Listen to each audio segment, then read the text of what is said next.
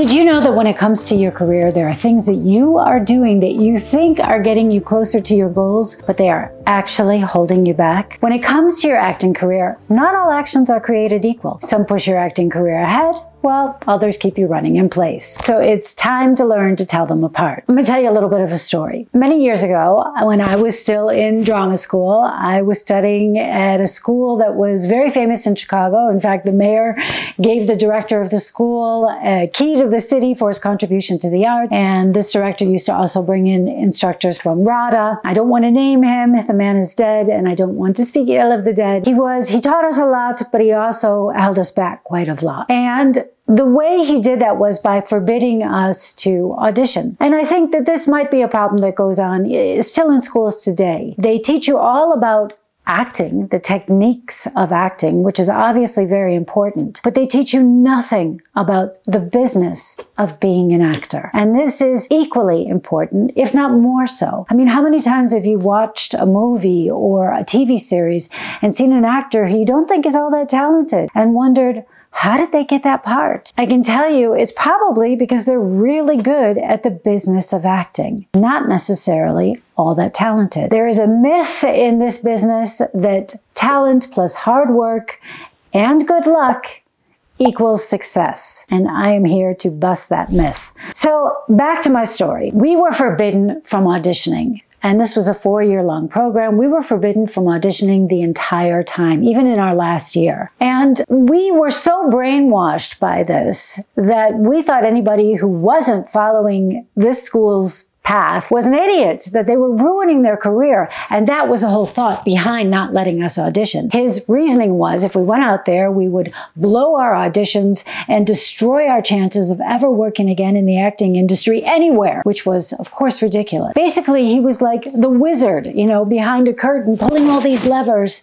and distracting us from our yellow brick road in, with, you know, a poppy field of comfort. And the comfort were all of the scene study classes and the theater productions that we would put on once or twice a year. So why do I say Yellow Brick Road and Poppy Field? Well, I am a huge fan of The Wizard of Oz, I have to admit. Love this film, love all of its metaphors, but let me explain exactly what I mean. Yellow brick road actions are the ones that are going to take you somewhere. They keep you moving in a forward momentum. These are actions like submitting to agents and managers, reaching out to industry people in your network with a definite ask, applying to casting calls, auditioning, cold outreach to industry people with the intention of building relationships. Poppy field actions, on the other hand, are comforting.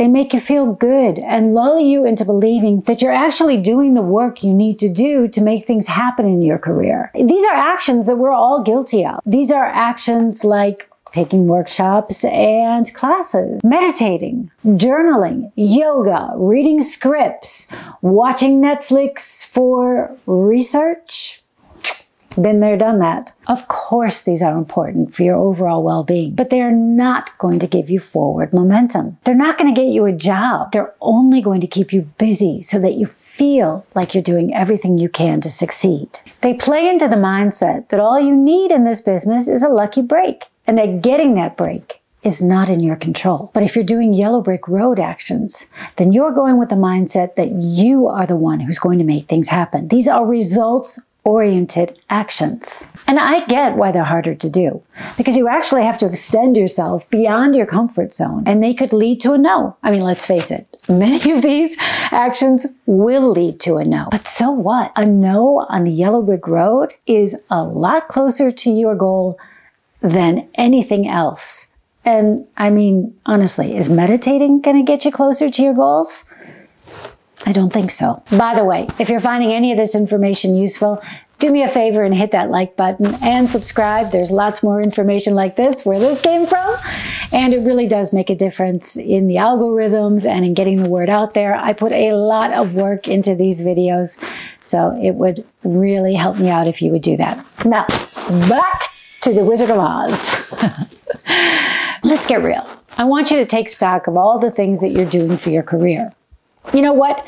Why don't you go get a piece of paper and a pencil right now? Divide that paper into two, two columns. On the one side, write Yellow Brick Road, and on the other side, write Poppy Field. And now, based on all the things that I mentioned before, fill in the columns according to how you think they fit. If you're taking workshops and classes, that obviously goes into the poppy field column. If you are auditioning a lot, that goes into the Yellow Brick Road column, and so on and so forth. And I bet that when you finish adding up all of the things that you've done today, in a week, this month, for your career, you will find that the Yellow Brick Road column is a lot shorter than the Poppy Field column is. And what is the one thing that consistently booking actors have in common? Their Yellow Brick Road actions outweigh their Poppy Field actions. It's very simple.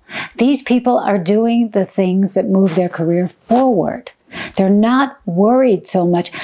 Obviously, you must work on your talent. I'm not saying that you shouldn't, but you must, must put equal attention into the business side of your career. In fact, it should be 80% Yellow Brick Road actions and 20% Poppy Field actions. Or if you're a really high achiever, make it 90% Yellow Brick Road actions and 10% Poppy Field actions and see what happens. I mean, I get it.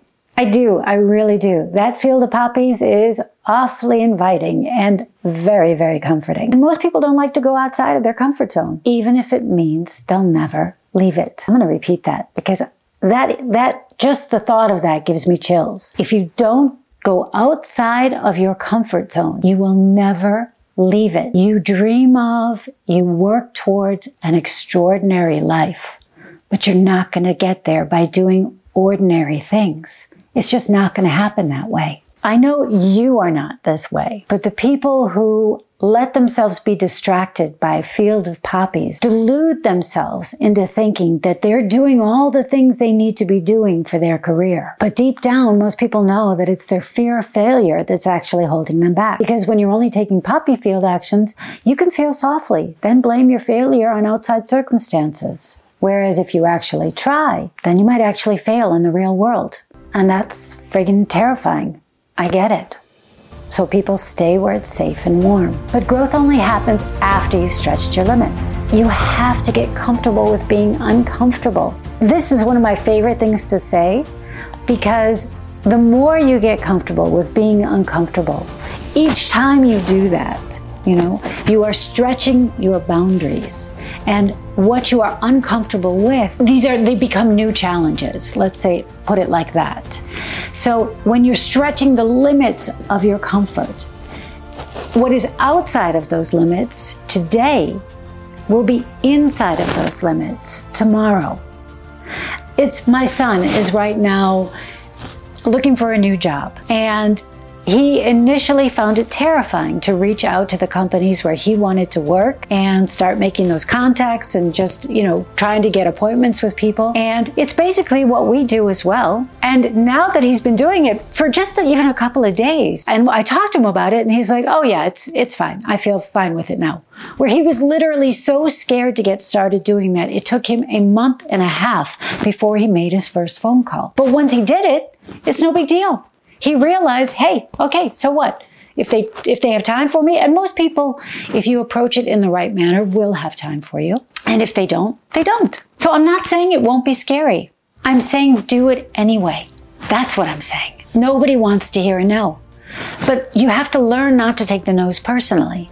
Instead, just take them as a no for now. You've knocked on a door and now they know your face. Maybe they'll invite you in for coffee next time. When you're doing Yellow Brick Road actions, you are one step closer. Okay, I'm gonna tell you another little story. There was a director who I'd been talking to a few years back. And I may have even auditioned for her. I don't even remember anymore. But while I was doing my research, I was doing research, I admit it.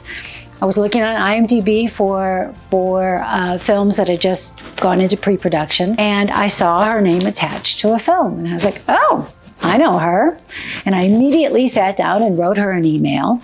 And then I told her I'd be in Berlin in a couple of days from, from what it was, which I had no plans until I saw her name there to be in Berlin, which I knew was where she lived, and asked her if she would meet me for a coffee, which she did. And we had a very nice talk and get together. And she told me about her film, and I told her what I had been up to. And of course, she knows I'm an actor and she knows I'm interested. And she did tell me about her film, but I never asked her to cast me in the film. I never even asked her for an audition.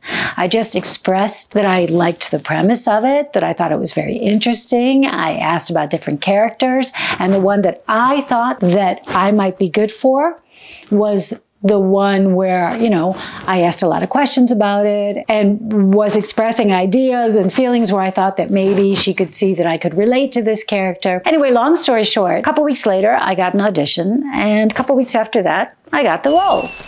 And I would never have gotten it if I hadn't actually reached out, if I hadn't actually done a yellow brick road action. So, not to say that you should never do poppy field actions. As I said before, keep the 80 20 rule. But if you are doing the research, knowledge is power right?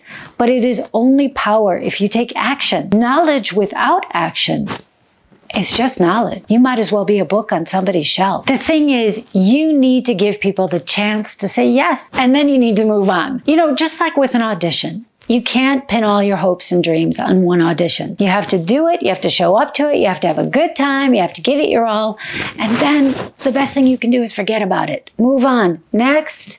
If something comes of it, fantastic. If not, I hope you had a good time auditioning. This is what we do. This is our job. Our job is to show up and act. Whether we are being asked to audition or we are getting paid for it, our job is still to show up and act. And the world is filled with opportunities if you know how to look for them. And okay, I'm to come in with another Wizard of Oz metaphor, but just like Dorothy, the power is in you.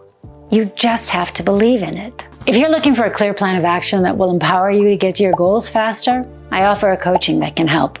Make an appointment to chat and let's see if you're a good fit for my program. In the meantime, if you're looking for another video to watch, then check out this one here on how small goals can lead to big results. Until next time, you stay your bold and beautiful self. Bye bye.